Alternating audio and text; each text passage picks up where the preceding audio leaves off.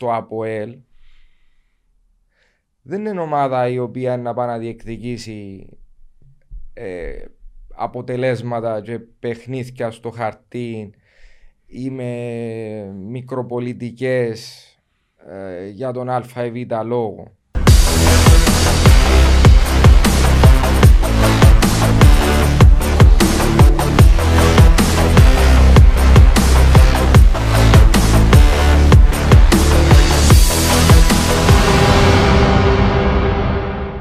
Φίλοι και φίλες του Cyprus Basket, ακόμα ένα επεισόδιο μπασκετικό στη NetCast Zone. Σειρά σήμερα παίρνει ο Πέτρος Πάλμας, υπεύθυνος καλαθοσφαιρικού τμήματος του ΑΠΟΕΛ. Πέτρος, ευχαριστώ για την αποδοχή εδώ στα στούντιό μας. Εγώ ευχαριστώ για την πρόσκληση. Νεοκλή. Πέτρο μου, ηγείσαι, είσαι υπεύθυνος του καλαθοσφαιρικού ΑΠΟΕΛ, που όλοι ξέρουμε το ΑΠΟΕΛ τι σημαίνει για την κυπριακή καλαθόσφαιρα, αλλά και γενικά για τον κυπριακό αθλητισμό. Πώς αποφάσισες να πάρεις αυτή τη θέση και αν ήταν δύσκολη απόφαση ή εύκολη? Μάλιστα. Νεοκλή, να προσθέσω κάτι. Το ΑΠΟΕΛ δεν είναι μόνο σημαντική θέση του στον αθλητισμό, αλλά γενικότερα στον πολιτισμό. Και σε όλη την ιστορία της Κύπρου. Οπότε είναι τιμή μου να έχω τη θέση την οποία κατέχω αυτή τη στιγμή στο ΑΠΟΕΛ, και η απόφαση μου ήταν συνειδητή, διότι δεν μπορούσα να βλέπω άλλο το σωματείο αυτό να φθήνει και να μην έχει τη θέση την οποία του αρμόζει. Οπότε με την πρόσκληση που εδέχτηκα από τον κύριο Ζιβανάρη, τον οποίον εκτιμώ πάρα πολύ, ήταν και συνεργάτης του πατέρα μου παλαιότερα όταν ήταν πρόεδρος ο πατέρας μου,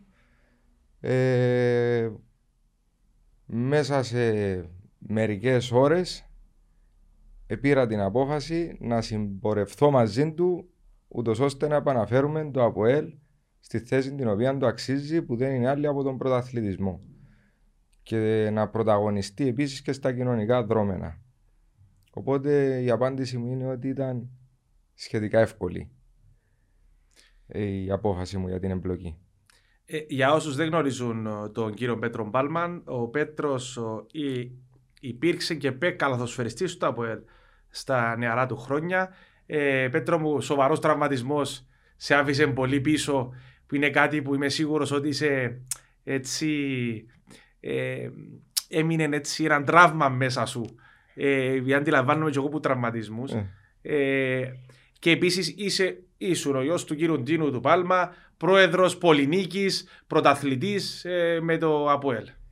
Ναι, είναι αλήθεια ότι αλλεπάλληλοι τραυματισμοί που είχαμε, αποκορύφωμα μια επέμβαση την οποία έκανα, δεν μου επέτρεψαν ποτέ να απολαύσω έναν άθλημα το οποίο αγαπώ. Δεν θα πω αγαπούσα, διότι συνεχίζω να το αγαπώ τον μπάσκετ.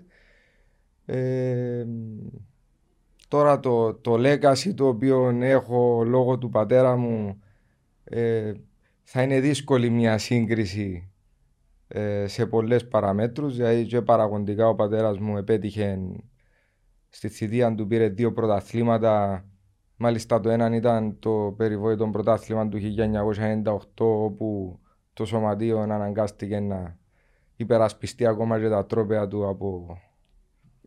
Ήμουν και εγώ παίχτης τότε. Μάλιστα, λοιπόν, ναι. Άρα τα θυμάσαι καλά. Η επόμενη χρονιά ήταν μία από τις καλύτερες χρονιές και τις καλύτερες ομάδες, κατά τη δική μου ταπεινή γνώμη και άποψη, που είδαμε στο κυπριακό μπάσκετ, με τον Άιζακ, με τον Σέλι. Ήταν ωραίες χρονιές. Λοιπόν, και στην Ευρώπη μες στο Σαπόρτα Κάρ που ταξιδεύαμε. Ναι, είχαμε την τύχη και την ατυχία να αγωνιστούμε απέναντι σε πολύ καλές ομάδες, σε αντίθεση με τις τώρα συνές ευρωπαϊκές διοργανώσεις που έχουν χωριστεί και έχουν σπάσει σε τόσα επίπεδα, όπου όλοι πλέον μπορούν να βρουν το τέριν τους, αν μπορώ να το πω, τότε δεν είχες επιλογές. Οι πρωταθλητές έπαιζαμε με τους πρωταθλητές της Ευρώπης. Άρα την ώρα που έπαιζαμε μια μπανταλώνα του τότε καιρού ή τη Ρασίνκ Παρί, θυμούμε. Χάσαμε και στον πόντον από την Παντελώνα. Αν θυμάσαι, τελευταίο δευτερόλεπτο δεν μας αφήγαν να βγούμε από το time out. Αν θυμάσαι καλά, είχαμε, μπορεί να είχαμε 100 οπαδούς και ήταν σαν να είχαμε 3.000. Ναι. Πολύ ωραία. Είμαστε όμως το 2020, Πέτρο μου, και γύρισε μιας καινούριας καλαθοσφαιρικής πραγματικότητας, κυπριακής πραγματικότητας. Το μπάσκετ, όπως το ήξεραμε, δεν είναι το μπάσκετ που είναι τώρα. Είμαι σίγουρος όχι στη δική σου άποψη, αλλά θα μπούμε μεταγενέστερα σε αυτή τη συζήτηση. Εγώ θέλω να μιλήσουμε τώρα για το φετινό ΑΠΟΕΛ, 5 συνεχόμενες νίκες. Ξεκινήσατε πάρα πολύ αργά των προγραμματισμών. Φέρατε τον Βασίλη τον Φραγκιάρ, Μάριος Αργυρού δίπλα, κυπριακός κορμός. Η ερώτηση, τέλος πάντων, η trick question που θα σου κάνω: ποιος επήρε τις αποφάσεις έτσι γρήγορα? Επειδή χρειάστηκε να γίνει γρήγορα. Λοιπόν, η πραγματικότητα έχει ως εξής. Ήμουν σε ταξίδι στην Ελλάδα για επαγγελματικούς λόγους. Συγκεκριμένα ήμουν στο Αγρίνιο όταν μου ανακοίνωσε ο Κυριάκος Ζιβανάρης ότι είμαστε εντάξει, θα ξεκινήσουμε.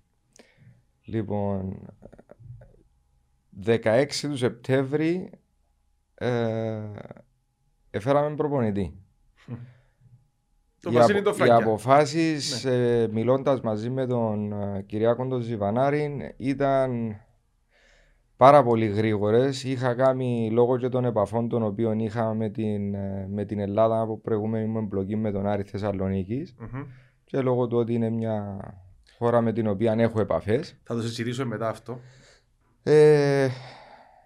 Είχα το πράσινο φως από τον πρόεδρο να σχεδιάσω και να φέρω άμεσα ό,τι θεωρούσα πιο σωστό για το ΑΠΟΕΛ τη δεδομένη στιγμή. Nice. Και έτσι το έπραξα. Ο γνώμονας των αποφάσεων μου ήταν ότι θέλαμε έναν έμπειρο προπονητή, διότι ένα πλοίο θέλει έναν καλό καπετάνιο που να μπορεί να αντέχει στις πιέσεις και στο βάρος του ΑΠΟΕΛ. Θέλαμε έναν προπονητή που να έχει γνώση και της κυπριακής πραγματικότητας, διότι υπήρχαν και άλλες επιλογές τις οποίες απέρριψα κατευθείαν, και έτσι με συνοπτικές διαδικασίες έφερα το coach Φραγκιά. Από εκεί και πέρα είδαμε μαζί, περάσαμε ατέκιωτες ώρες στο γραφείο μου. Μόλις ήρθα Κύπρο, ήρθαμε παράλληλα. Κάναμε μια ακτινογραφία του κορμού του οποίου είχαμε από την προηγούμενη χρονιά και το τι ήταν διαθέσιμο στην κυπριακή αγορά, ούτως ώστε να κλείσουν γρήγορα τα συμβόλαια των Κυπρίων παιχτών. Και από εκεί και πέρα δραστηριοποιήσαμε και οι δύο τις επαφές μας και κάτσαμε και βρήκαμε το τι θεωρούσαμε perfect match σε θέμα ξένων καλαθοσφαιριστών, με τα ρίσκα τα οποία πήραμε, και θεωρώ ότι επέτυχε το ρίσκο μας. Και παρόλες τις συγκυρίες, εμείς ρισκάραμε να χάσουμε 3 παιχνίδια στην αρχή, μπήκαμε χωρίς προετοιμασία, ξένοι σε καραντίνα και ούτω καθεξής, για να μπορέσουμε να στήσουμε μια ομάδα σε στέρεη βάση. Ήμουν σε συνεχή επαφή, εντωμεταξύ έφεραμε στην πορεία τον Μάριον τον Αργυρού, τον οποίον γνωρίζω προσωπικά και πιστεύω ότι είναι ένας από τους πιο ταλαντούχους Κύπριους στον χώρο της καλαθόσφαιρας, και δεν μιλώ μόνο σαν παίχτη, αλλά μιλώ γενικότερα. Δηλαδή ο Μάριος αγαπά το άθλημα και το κατέχει. Δηλαδή μπορεί να δει παραπάνω mm-hmm. από το τι βλέπει το μάτι ενός απλού ανθρώπου. Mm-hmm. Οπότε στελεχώθηκε στο τσακπάμι η ομάδα, διότι είχα τούτη την ελευθερία κινήσεων από τον πρόεδρο. Ναι. Και τα υπόλοιπα τα δείχνει η πορεία μας μέχρι τώρα. Υπήρχε και αρκετή έτσι, ανακατοσούρα για τα διοικητικά του ΑΠΟΕΛ πριν, ναι, που ήταν οι εκλογές ναι. με το ψήφο εμπιστοσύνη των μελών, στον Κυριάκο Ζιβανάρη. Ναι. Ακουστήκανε πάρα πολλά. Επίσης υπήρχαν και στην αρχή ήταν να μείνει ο Νικόλαος Παπαδόπουλος και τελικά πάρθηκε η αποφάση, έτσι αν τα λέω σωστά Πέτρο μου, ναι. να μην συνεχίσει. Αν θέλετε να μας πείτε κάτι για αυτή την ανακατοσούρα, πόσο πολύ επηρέασε στην αρχή του πρωταθλήματος. Η πραγματικότητα είναι η εξής, ότι εγώ δεν αναμειχθήκα σε τούτο το κομμάτι, διότι mm-hmm. εγώ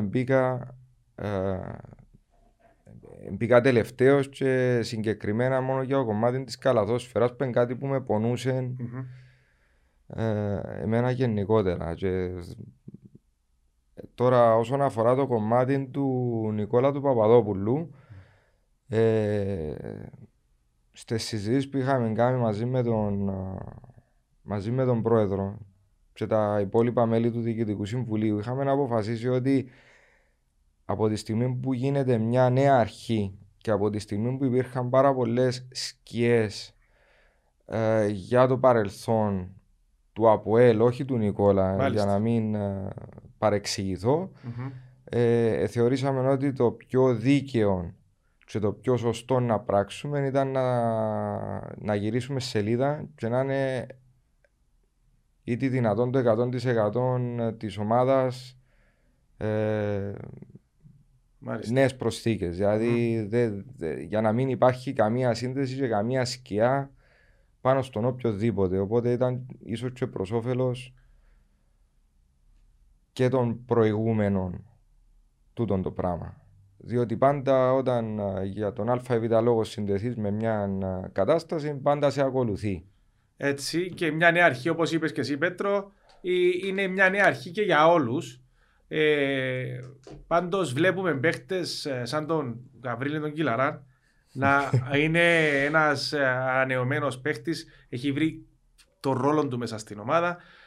Πληροφορίες μου λένε ότι ο Βασίλης ο Κούνας εξέφρασε ότι πρώτη φορά νιώθει στο ΑΠΟΕΛ τόση πολύ οργάνωση, επαγγελματισμό και σοβαρότητα. Αν δεν κάνω λάθος να με διορθώνεις Πέτρο μου. Επίσης που βλέπω το ΑΠΟΕΛ κάθε παιχνίδι γίνεται και καλύτερο και βλέπω και καλύτερη οργάνωση και στο προϊόν ΑΠΟΕΛ, καλαδοσφαιρικό ΑΠΟΕΛ, που βγαίνει και έξω προς τον κόσμο. Δηλαδή με τα social media υπάρχει και η Ακαδημία που δουλεύει τα social media καλύτερα του Αντώνη Τουρουσάκη. Φτιάχνει η εικόνα του ΑΠΟΕΛ στον μπάσκετ. Πολύ σημαντικό αυτό το πράγμα, γιατί επιλαμβάνω το ΑΠΟΕΛ είναι ΑΠΟΕΛ. Μάλιστα. Ναι, το ΑΠΟΕΛ, λοιπόν, αν πιάσουμε τον Γαβριήλη, mm-hmm. Γαβριήλ Κυλαράς. Ο Γαβριήλ βρήκε, νομίζω, mm-hmm. την εμπιστοσύνη την οποία δεν είχε ίσως προηγούμενες χρονιές και του δόθηκε η ευκαιρία, και επειδή είναι ένας πολύ μαχητικός ναι. παίχτης και σαν χαρακτήρας άρπαξε αυτήν την ευκαιρία και δικαιωθήκαν όλοι για την επιλογή τούτη για τον Γαβριήλ. Είναι αναγεννημένος. Και πιστεύω, εγώ το λέω ανοιχτά, ότι μακάρι να είχαμε παραπάνω παίχτες γενικότερα στην Κύπρο σαν τον Γαβριήλ mm-hmm. Και θεωρώ ότι θα είμαστε σε πολύ καλύτερη μοίρα γενικότερα στον μπάσκετ της Κύπρου όσον αφορά τους Κύπριους αθλητές. Δηλαδή πρέπει να είναι ένα παράδειγμα ο Γαβριήλ. Επιμονή του εκεί να παίξει, να πάρει την ευκαιρία του. πολεμά για κάθε μπάλα, για κάθε δευτερόλεπτο, για κάθε ευκαιρία που του δίνεται. Mm-hmm. Και τούτον εκτιμείται αφάνταστα. Φυσικά είναι πιο αρμόδιος να μιλήσει για αυτόν ο προπονητής του. Μάλιστα. Εγώ λέω ότι βλέπω σαν Πέτρος. Mm-hmm. Τώρα, τούτον το οποίο είπε ο Βασίλης, χωρίς να έχω, διότι εγώ απήχα από την Κυπριακή Κατασφαίρα που τις 26 Δεκέμβρη του 1999. Ναι, ναι. Δεν είδα, μάλλον είδα μόνο ένα παιχνίδι τελικό με την ΑΕΚ το 2014. Μάλιστα, που το ΑΠΟΕΛ κέρδισε. Που το ΑΠΟΕΛ κέρδισε, μέσα σε ένα Λευκόθεο που είχε, ξέρω εγώ... Το 2014 ή το 2015 στο που κέρδισε το κύπελλο το ΑΠΟΕΛ. Πότε ήταν ο Γλυνιαδάκης. Ο Βόβορας που κέρδισε το Λίνο. Ο Γλυνιαδάκης πότε ήταν στο ΑΠΟΕΛ. Να σε γελάσω. Ωραία, πάνω το 14-15 ήταν το μόνο παιχνίδι που είδα στην Κύπρο. Οπότε δεν ξέρω. Εκείνο το οποίο γνωρίζω είναι ότι για να λειτουργήσει μια ομάδα αθλητική πρέπει να έχει οργάνωση. Μάλιστα. Και πρέπει να έχει πειθαρχία και την ίδια ώρα πρέπει να δημιουργήσει ένα κλίμα το οποίο να είναι οικογένεια. Ναι. Λοιπόν, τούτον το πράγμα το πετύχαμε σε μεγάλο βάθμο. Και αντιλαμβάνομαι που το Βασίλη στις συζητήσεις τις οποίες είχαμε και με τα άλλα παιδιά στην ομάδα ότι ναι, ουσιαστικά πράγματα τα οποία εμείς θεωρούμε ότι είναι αυτονόητα δεν υπήρχαν πριν. Mm-hmm. Και τούτα τα μικρά πράγματα είναι τούτα τα οποία διαχωρίζουν τις ομάδες που πάνε για πρωταθλητισμό, που θέλουν να είναι πρωταθλητές, και τις ομάδες τις οποίες απλά συμμετέχουν σε κάποια πρωταθλήματα. Ωραίος. Πάεις καθημερινά στις προπονήσεις στο ΑΠΟΕΛ? Σχεδόν. Τα αισθήματα σου που είσαι έτσι part of a team, head of a team, πώς τα εκφράζεις? Ίσως ενθουσιάζομαι λίγο παραπάνω από κανονικό. Ναι. Εγώ που σε βλέπω στα παιχνίδια νιώθεις πολύ περήφανος για αυτόν το ΑΠΟΕΛ που βλέπουμε. Και δεν είναι μόνο η περηφάνεια για το ΑΠΟΕΛ και για την ομάδα, γιατί πραγματικά νιώθω περήφανος για τους καλαθοσφαιριστές που έχουμε. Ναι. Αλλά προσπαθώ να τους εμπνέω για τον ενθουσιασμό, γιατί κάπου το πράγμα μέσα στο ΑΠΟΕΛ, το DNA μας εχάθηκε. Ίσως θέλεις το γεγονός ότι προηγούμενες χρονιές είχαμε παραπάνω ξένους. Το παλιό DNA θα έλεγα, ναι, γιατί έμεινες το 99 εσύ. Ναι, ναι, λοιπόν, οπότε τούτον το πάθος, ναι, και η συμμετοχή ότι όλοι από τον πρώτο μέχρι τον τελευταίο ο κάθε ένας έχει τον ρόλο του, mm-hmm, και πρέπει να υποστηρίζουμε ένας τον άλλο. Και τη μαχητικότητα προσπαθώ να τους να το ξυπνήσω το χαρακτηριστικό μέσα τους και να τους δώσω να καταλάβουν ότι πλέον είναι ώρα και για τους Κύπρους τους παίχτες να το δουν σοβαρά, δηλαδή να μπαίνουν μέσα στο γήπεδο και να νιώθουν πρωταγωνιστές. Δεν υπάρχει πιο κατάλληλος αρχηγός, θα έλεγα, που τον Βασίλη τον Κούνα. Να το μεταδώσει αυτόν, ειδικά σε έναν ανερχόμενο αστέρι της Κυπριακής Καλαθόσφαιρας, στον Στέφανο τον Ηλιάδη, ναι, ο οποίος έχει στοιχεία και DNA του ΑΠΟΕΛ που λέει και εσύ, Πέτρο μου, και αντιλαμβάνομαι τι λέει απόλυτα.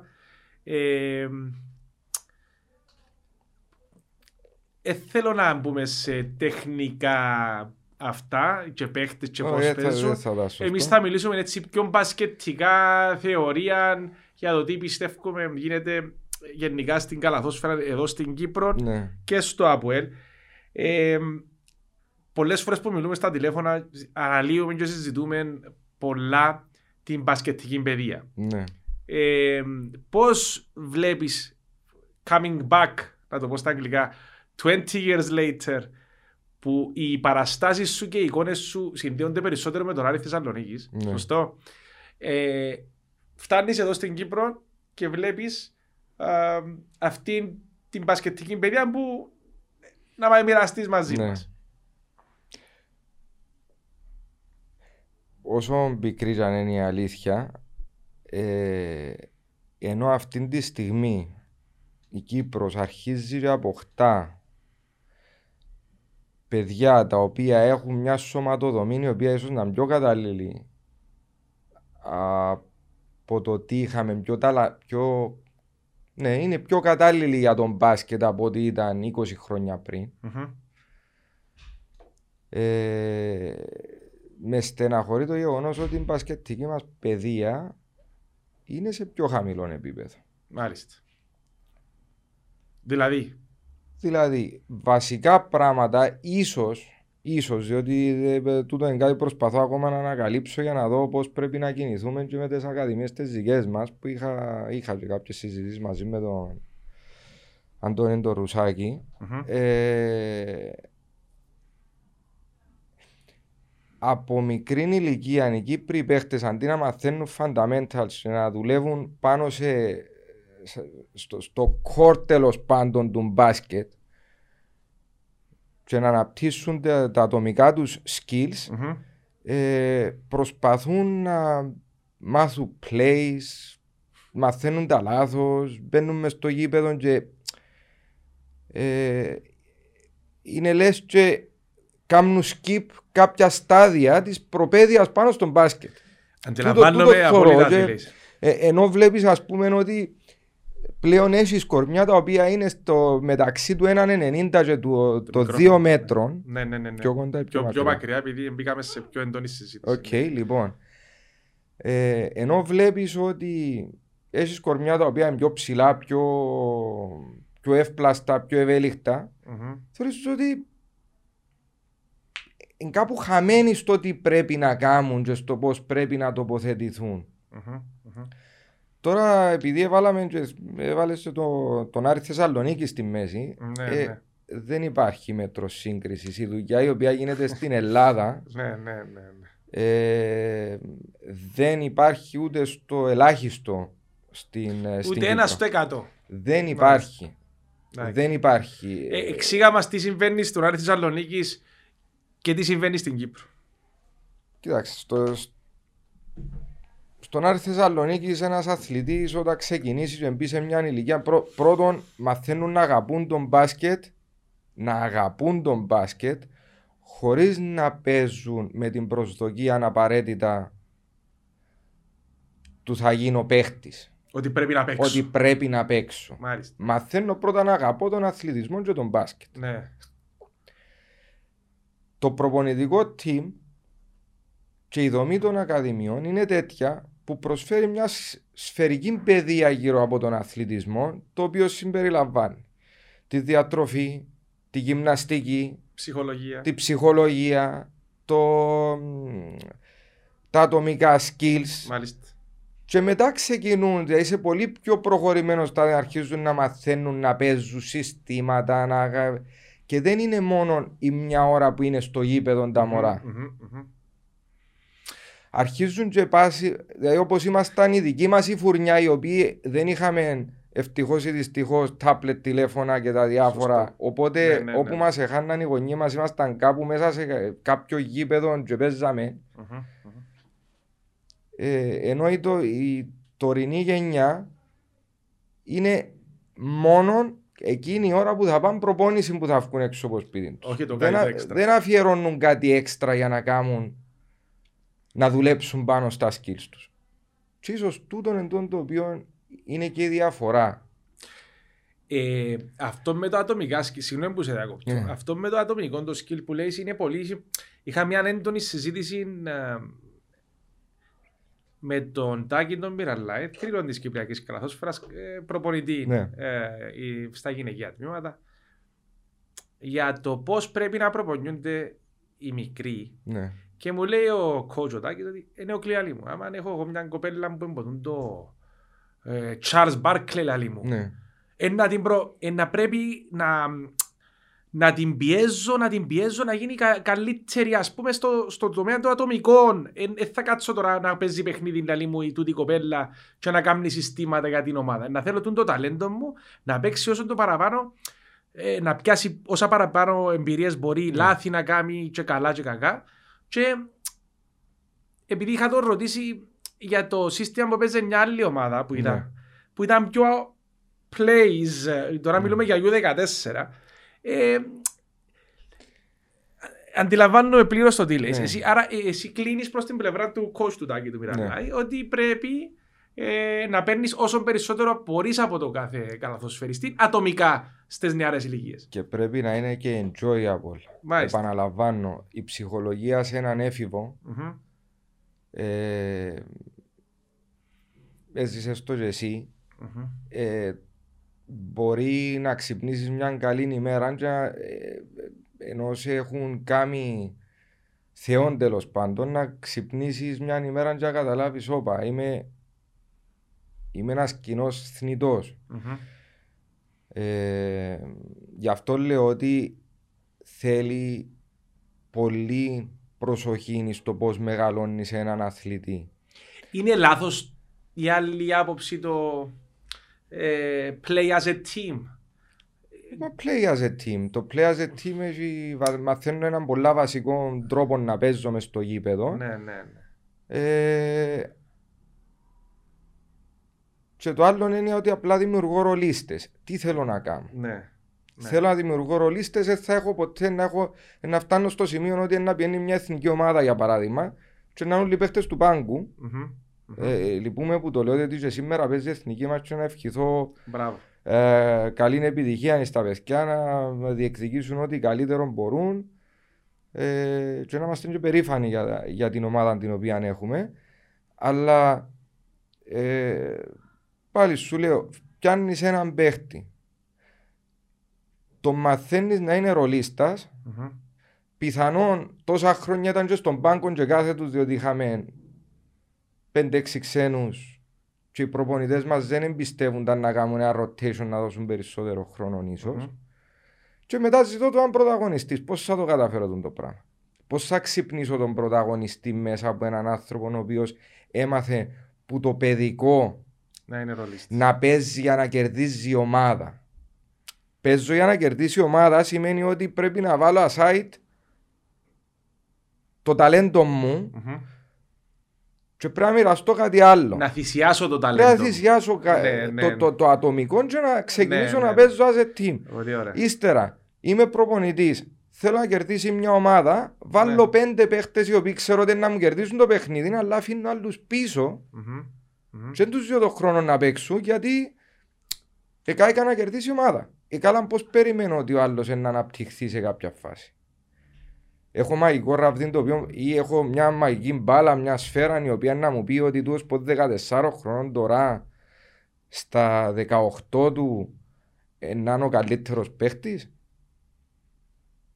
Έχω να σου δώσω παραδείγματα που μεγάλους παίχτες, όχι στην Κύπρο, και σε χώρες που έχουν πολύ μπασκετική παιδεία, και να πω έναν όνομα το οποίο ίσως σε αγγίζει και λίγο παραπάνω, γιατί θεωρώ ότι είσαι λίγο ευαισθητοποιημένα. Θα σου πω για τον Δημήτρη τον Διαμαντίδη. Μάλιστα. Ο Δημήτρης ο Διαμαντίδης ήταν, θεωρείτουν το πιο μεγάλο ταλέντο μήπως στην ηλικία των 14 χρονών. Όχι. Αλλά αναπτύχθηκε να είναι ένας που τους πιο μεγάλους legends της ελληνικής καλαθοσφαίρας. Αν όχι ο πιο μεγάλος, μετά τον Νίγον Κάλλη. Την ίδια ώρα όμως, ίσως μωρά τα οποία ήταν 14 χρονών και ήταν οι leaders της εθνικής και ήταν έτσι, και μπορεί να μην καταφέραν να παίξουν ένα παιχνίδι στη Α1. Ναι. Δηλαδή πράγματα αλλάζουν, οπότε είναι unfair να κόφκω. Άρα είσαι ξεκάθαρος, άρα το μήνυμα που δίνεις και στην Ακαδημία τη δική σας, το ΑΠΟΕΛ, το ΑΠΟΕΛ είναι ένα, είναι ότι θα βγάλετε και την Ακαδημία πιο δυνατή, αφού, όπως είπε και ο κύριος Ζιβανάρης, είναι στα πλάνα της διοίκησης οι ακαδημίες να μεγαλώσουν. Ναι. Και πώς μεγαλώνουν, Πέτρο μου, οι ακαδημίες του ΑΠΟΕΛ? Λοιπόν, έχουμε να προσπαθούμε με τις ακαδημίες, παρόλο που ξεκινήσαμε αργά, προσπαθούμε με τις ακαδημίες να δημιουργήσουμε έναν ωραίο περιβάλλον για να είναι ελκυστικό να έρχονται τα παιδιά κοντά στον αθλητισμό, να αναπτυχθούν σωστά, mm-hmm. και από εκεί και πέρα να ξεκινήσουμε να παντρεύουμε τη δομή της πρώτης ομάδας με τις πιο κάτω ομάδες.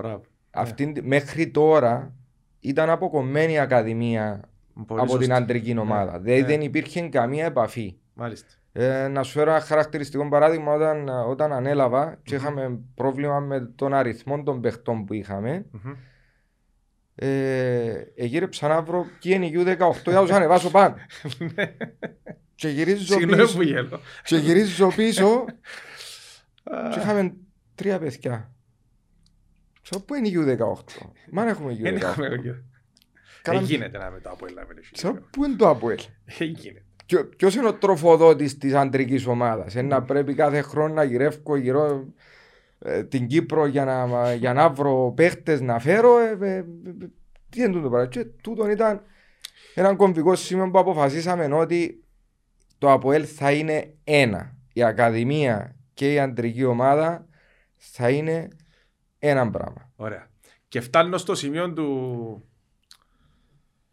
στο ρόλο του Μάριου του Αργυρού. Ο Μάριος είναι σπουδασμένος σε αυτόν το κομμάτι που λέγεται αναπτυξιακό. Είναι όχι μόνο σπουδασμένος, έκαμε ολόκληρη έρευνα, πήρε στην Αμερική, δίδαξε, έκαμε ολόκληρα speeches για αυτόν το μοντέλο της ανάπτυξης του καλαθοσφαιριστή. Πιστεύω ότι αφού το ΑΠΟΕΛ τον έχει, πρέπει κάλλιστα να συνδέσει, λέω εγώ, γιατί όχι, τις ακαδημίες και να μην είναι απλά τις ακαδημίες με την αντρική ομάδα και να μην είναι απλά βοηθός προπονητής. Υπάρχει κάποια έτσι ένα gossip ότι οδεύει προς αυτήν το γάμον με τον Μάριο.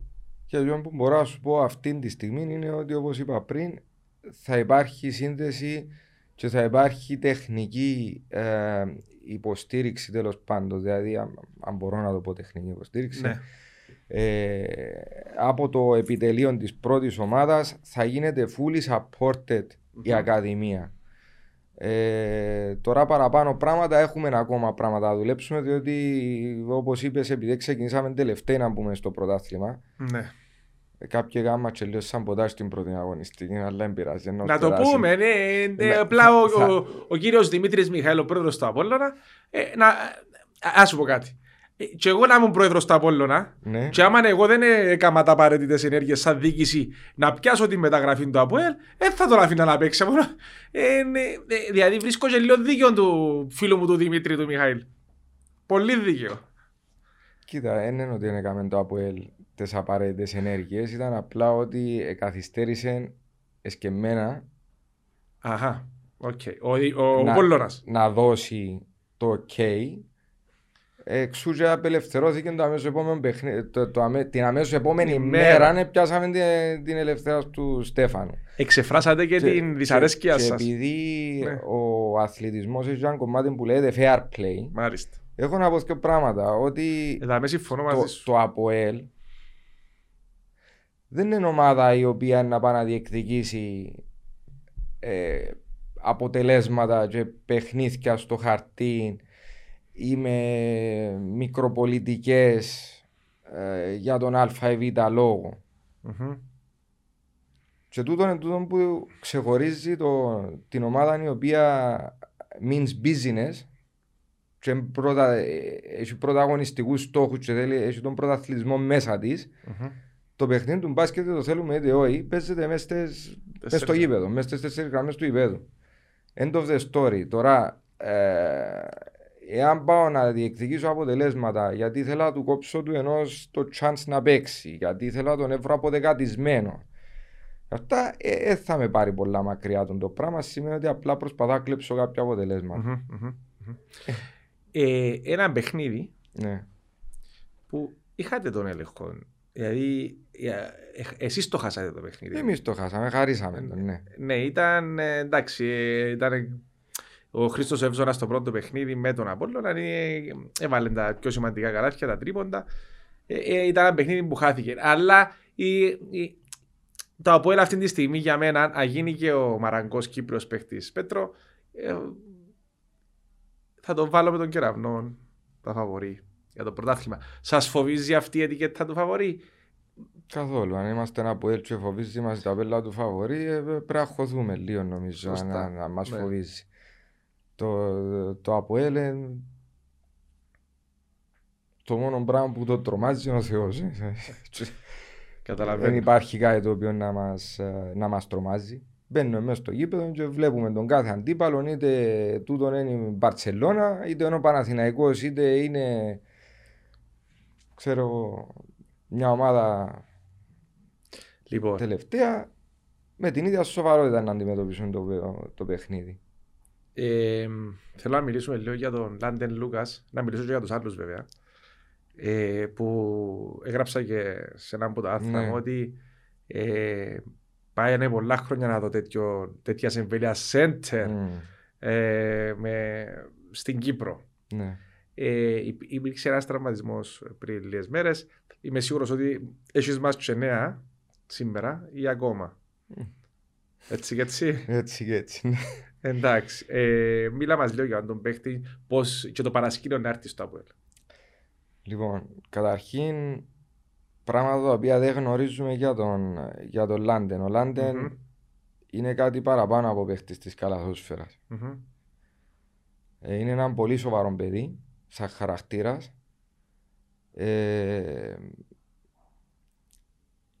Ο πατέρας του ήταν καλαθοσφαιριστής.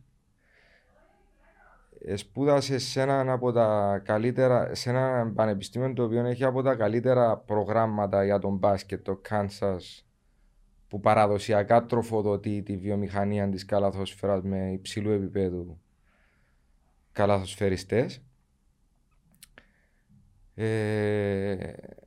Οπότε είναι ένας άνθρωπος ο οποίος κατέχει και μάστερς. Δεν είναι, γι' αυτό λέω ότι είναι κάτι παραπάνω από. Δεν είναι ένας απλός αθλητής. Ένας πολύ καλλιεργημένος άνθρωπος. Άνθρωπος, μάλιστα. Με παιδεία, έχει και δικές του επιχειρήσεις. Δηλαδή δεν είναι διψά για να παίξει μπάσκετ. Είναι ιδιαίτερη περίπτωσης. Λοιπόν, είναι ιδιαίτερη περίπτωσης. Ο Landen είχε κάποια setbacks με τραυματισμούς οι οποίοι δεν τον άφησαν να πιάσει το full potential του. Και ο άνθρωπος πήρε την απόφαση να μείνει εκτός. Εμείς, όπως είπα πριν, θέλαμε να πάρουμε κάποια ρίσκα, διότι θέλαμε να πιάσουμε ό,τι καλύτερο μπορούσαμε και να το φέρουμε στο ΑΠΟΕΛ για να μπορούμε να έχουμε μια καλή ομάδα. Και όταν είδαμε την περίπτωση του Landen Lucas, είπαμε με τον coach ότι είναι μια πολύ καλή περίπτωση για τον Landen να κάνει έναν restart στην καριέρα του, παίζοντας σε έναν επίπεδο το οποίο είναι πολύ χαμηλότερο από τα δικά του capabilities. Από ό,τι έχει συνηθίσει. Δηλαδή ένας παίκτης που παίζει στη VTB League, παίζει Serie A, ήταν στα Summer League με τους Atlanta Hawks. Ναι. Και ούτω καθεξής. Ήταν από top prospects μαζί με τον Joel Embiid για τα draft της χρονιάς του. Αντιλαμβάνεσαι ότι το potential του δεν ήταν για να έρθει στην Κύπρο. At his prime τουλάχιστον. Γιατί ήρθαν και άλλοι παίχτες, αλλά ήρθαν στη δύση της καριέρας τους. Ναι. Για τον Landen είναι ένα restart. Ωραία. Πάμε στο θέμα ότι είναι πεντάρινο ο Landen Lucas. Ναι. Okay. Οι άλλες οι ομάδες, αν πιάμεν, για μένα εκτός που την ΑΕΚ Λάρνακας, ναι. Που και η ΑΕΚ Λάρνακας για μένα δεν είναι κλασικό πεντάρινο. Ναι. Το ΑΠΟΕΛ είναι η μόνη ομάδα που παίζει με κλασικό πεντάρι στο πρωτάθλημα. Και μια εποχή του μπάσκετ που έχει γλιορέψει πάρα πολλά. Δηλαδή πάνω κάτω. Πώς το. Δηλαδή ξέρω να σου πω τι πιστεύω να γίνει. Πιστεύω οι ομάδες να προσαρμοστούν σε τον ΑΠΟΕΛ. Δηλαδή αν ο Landen Lucas μείνει healthy, να δούμε τις άλλες ομάδες να προσαρμόσονται στο δικό σας αν γίνει και ο Μαραγκός Κυπρέος, να τα πούμε και τούτο. Κοίτα, ο coach ήταν ξεκάθαρη θέση του, όπως και η δική μου, ότι θέλαμε να δημιουργήσουμε μια ομάδα που να έχει το versatility, να μπορεί να κερδίζει κάτω από οποιασδήποτε συνθήκες ή τουλάχιστον να διεκδικεί το παιχνίδι με οποιασδήποτε συνθήκες. Για να το πετύχεις το πράγμα πρέπει να έχεις, πρέπει όλες τις θέσεις να τις έχεις γεμάτες και να τις έχεις σωστά γεμάτες, όχι με υποσυνθήκη center, με υποσυνθήκη guard, με υποσυνθήκη... να πιάνεις παίχτες και να τους αλλάσεις τη θέση τους απλά και μόνο γιατί, ξέρω εγώ, θέλεις μια αθλητικότητα μες στο γήπεδο και θέλεις να τρέξουμε πάνω κάτω. Οπότε θέλω να παίξω μπάσκετ. Για να παίξεις μπάσκετ χρειάζεσαι και το center. Ωραία. Πάμε στο κεφάλαιο. Δεν ξεχνάς ότι ο coach ήταν center την εποχή του, οπότε... Ο coach, ο Βασίλης Φραγκιάρ, αυτό που είπες πριν, ότι είναι γνώστης της κυπριακής πραγματικότητας, γνωρίζει πάρα πολλά για το κυπριακό μπάσκετ και αυτό είναι ένα υπέρ της καινούργιας αρχής του ΑΠΟΕΛ. Πάμε στο θέμα Μαραγκού. Υπάρχει το θέμα κυπροποίησης, είναι παντρεμένος με Κύπριανο ο Πάρης, ο Μαραγκός, ένας παίκτης ο οποίος έπαιξε και Ολυμπιακόν Πειραιώς στην Ελλάδα, έναν τεράστιο κορμί, πολύ καλός καλαδοσφαιριστής. Εάν γίνει και ο Πάρης ο Μαραγκός Κύπριος, αντιλαμβάνεστε ότι η πίεση για το πρωτάθλημα αυξάνεται, αυτόματα πάει πρώτο φαβορί. Τι γίνεται? Καλά. Θέλεις να μας πεις, α? Λοιπόν, κοίτα, ο Πάρης επέβαλε τα έγγραφα του για να πιάσει την υπηκότητα. Εντάξει, η περίοδος η οποία διανύουμε είναι και δύσκολη. Με ξεχνούμε ότι υπάρχουν μάλλον πολλά και διάφορα προβλήματα που καθυστερούν τις διαδικασίες. Εγώ είμαι αισιόδοξος. Δηλαδή πλήρει όλες τις προδιαγραφές. Θεωρώ ότι είναι και προς όφελος της Ομοσπονδίας και του αθλητισμού γενικότερα της Κύπρου και να προσθέτει παίχτες οι οποίοι δικαιωματικά αξίζουν, διότι υπήρξαν και άλλες περιπτώσεις τις οποίες απερρίψαμε διότι θεωρούμε ότι δεν έχουν κάτι να προσφέρουν. Άρα ενώ όπως είπες και εσύ, ο Πάρης fits the profile ενός παίχτη ο οποίος μπορεί να στελεχώσει και την εθνική Κύπρου, οπότε είναι έναν καλό addition. Δεν πάμε να κλέψουμε την θέση θεωρητικά κάποιου άλλου Κύπριου παίχτη. Αυτά για τα ΑΠΟΕΛ. Μάλιστα. Μιλήσαμε για τον Στέφανο τον Ηλιάδη, ο οποίος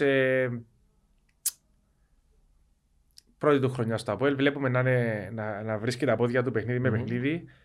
Μίλα μας έτσι λίγο για αυτή την προσθήκη. Τεράστια προσθήκη. Λοιπόν, ο Στέφανος, εγώ τον εγνώριζα στο χαρτί και μόνον. Είδα κάποια στιγμιότυπα, τέλος πάντων που έλεγε,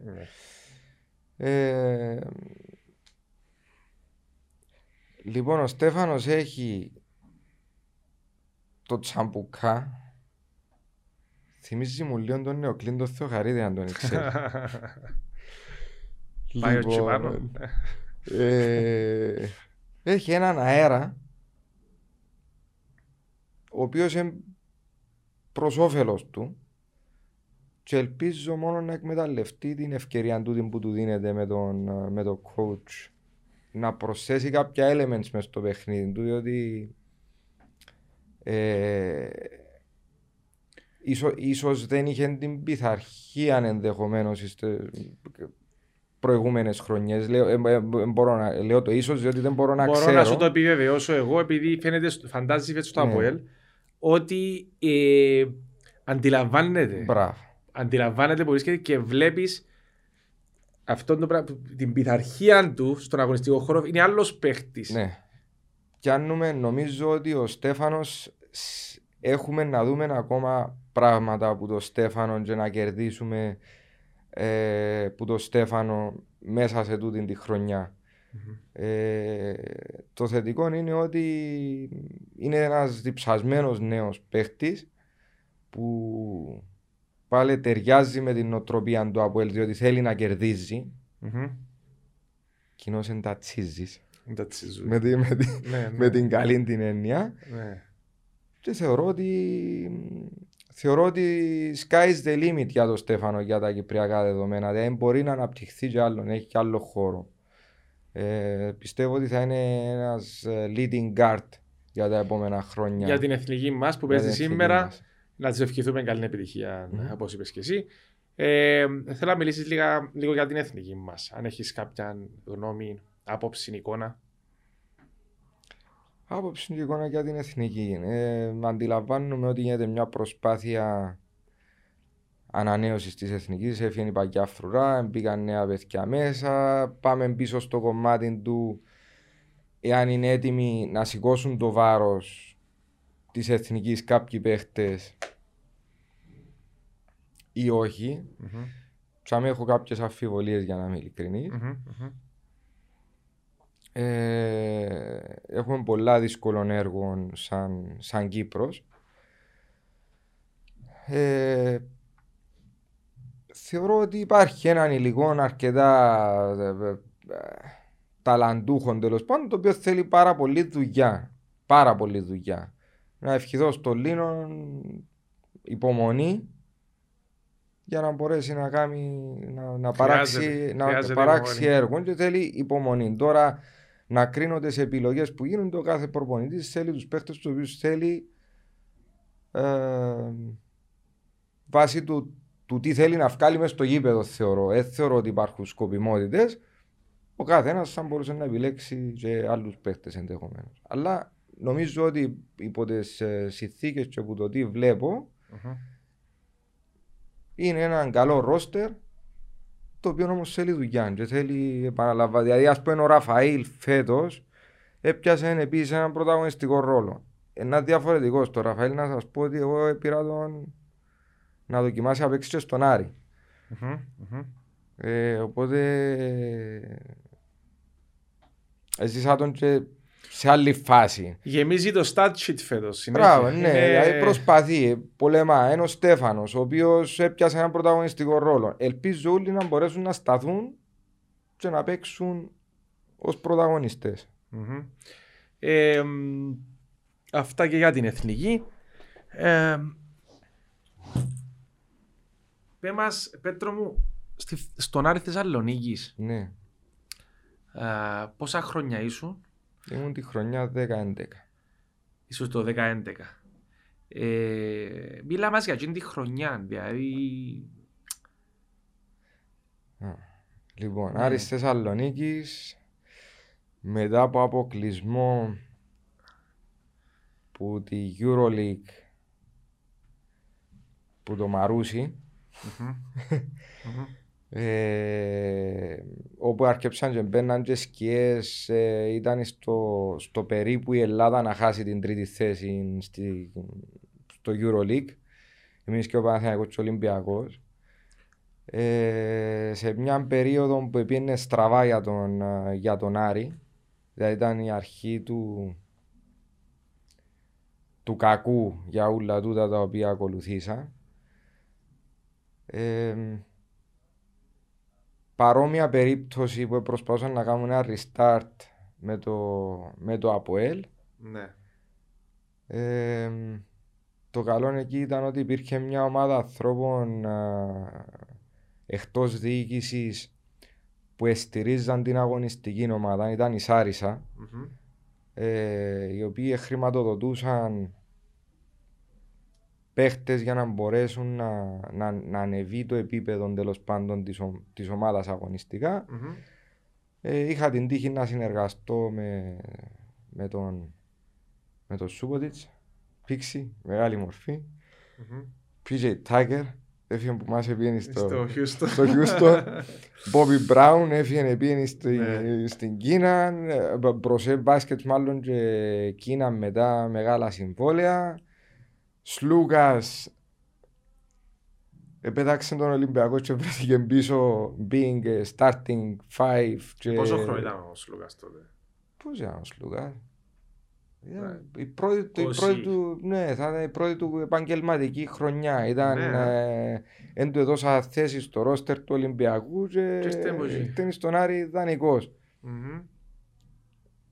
Αλλά ήβρεν εμπνευστήν το σούπο της πάω πίσω στη σημαντικότητα του προπονητή, ο οποίος έδωκε του όλα τα chances για να αναπτυχθεί. Τέλος πάντων, ήταν μια πολλά καλή ομάδα η οποία ήταν στην 7η θέση όταν μπήκα εγώ. Και για λόγους τους οποίους δεν θέλω να αναλύσω παραπάνω, πήγαμε πλακωδός και χάσαμε που τον Πάοκ και χάσαμε την 3η θέση η οποία θα οδηγούσε στην Ευρολίγκα τότε. Τελευταίο παιχνίδι μες στην έδρα μας πήγαμε και δώκαμε ένα παιχνίδι ενώ πήγαμε και κερδίσαμε μες στην Πηλαία με 20 πόντους. Τι έγινε το τελευταίο μήνυμα ο Πάοκ? Τίποτα, τσακωθήκαν διοικητικά κάποια άτομα, οπότε έφερε μια ανασφάλεια μέσα στην ομάδα, οπότε τούτον, ξέρεις, αντί να φύγουμε τους παίκτες να προσιλωθούν στο γήπεδο να κάνουν τη δουλειά τους. Το σημαντικό, Πέτρο μου, ότι κουβαλάς αυτές τις εμπειρίες, τις φέρνεις στο ΑΠΟΕΛ, έναν καινούριο ΑΠΟΕΛ. Θα σου ευχηθούμε κάθε επιτυχία στο έργο σου. Εμείς θα σας παρακολουθούμε στενά. Κάπου εδώ φτάνουμε και στο τέλος. Θέλω να αφήσεις το δικό σου μήνυμα στον κόσμο του ΑΠΟΕΛ, ο κόσμος του ΑΠΟΕΛ που λόγω κορονοϊού, εσύ ξέρεις ποιος είναι ο κόσμος του ΑΠΟΕΛ. Ένα μήνυμα για το μέλλον του καλαθοσφαιρικού ΑΠΟΕΛ. Το μέλλον του καλαθοσφαιρικού ΑΠΟΕΛ. Λοιπόν, το μήνυμα μου προς τον κόσμο του ΑΠΟΕΛ είναι ότι πρέπει να είναι περήφανος για την ομάδα του. Πρέπει να είναι κοντά στην ομάδα του και το κοντά δεν σημαίνει μόνο στο γήπεδο, δηλαδή η συμμετοχή του στους αγώνες, αλλά το να την παρακολουθεί και να είναι κοντά στην ομάδα είναι πολύ σημαντικό για εμάς. Και θέλω να τους πω ότι τα καλύτερα έπονται. Οπότε έρχονται καλύτερες μέρες και πρέπει να είναι αισιόδοξοι. Αλλά να είναι κοντά, δηλαδή ακόμα και ένα μήνυμα στα social media στους παίχτες μας μπορεί να είναι σημαντικό. Πολύ ωραία. Θα σε ευχαριστήσω, Πέτρο μου. Ευχαριστώ για την πρόσκληση. Και φίλοι του Cyprus Basket, να ευχαριστήσουμε και πάλι τα στούντιο της NetCast Zone. Μείνετε συντονισμένοι μαζί μας με πάρα πολύ μπάσκετ. See you everywhere.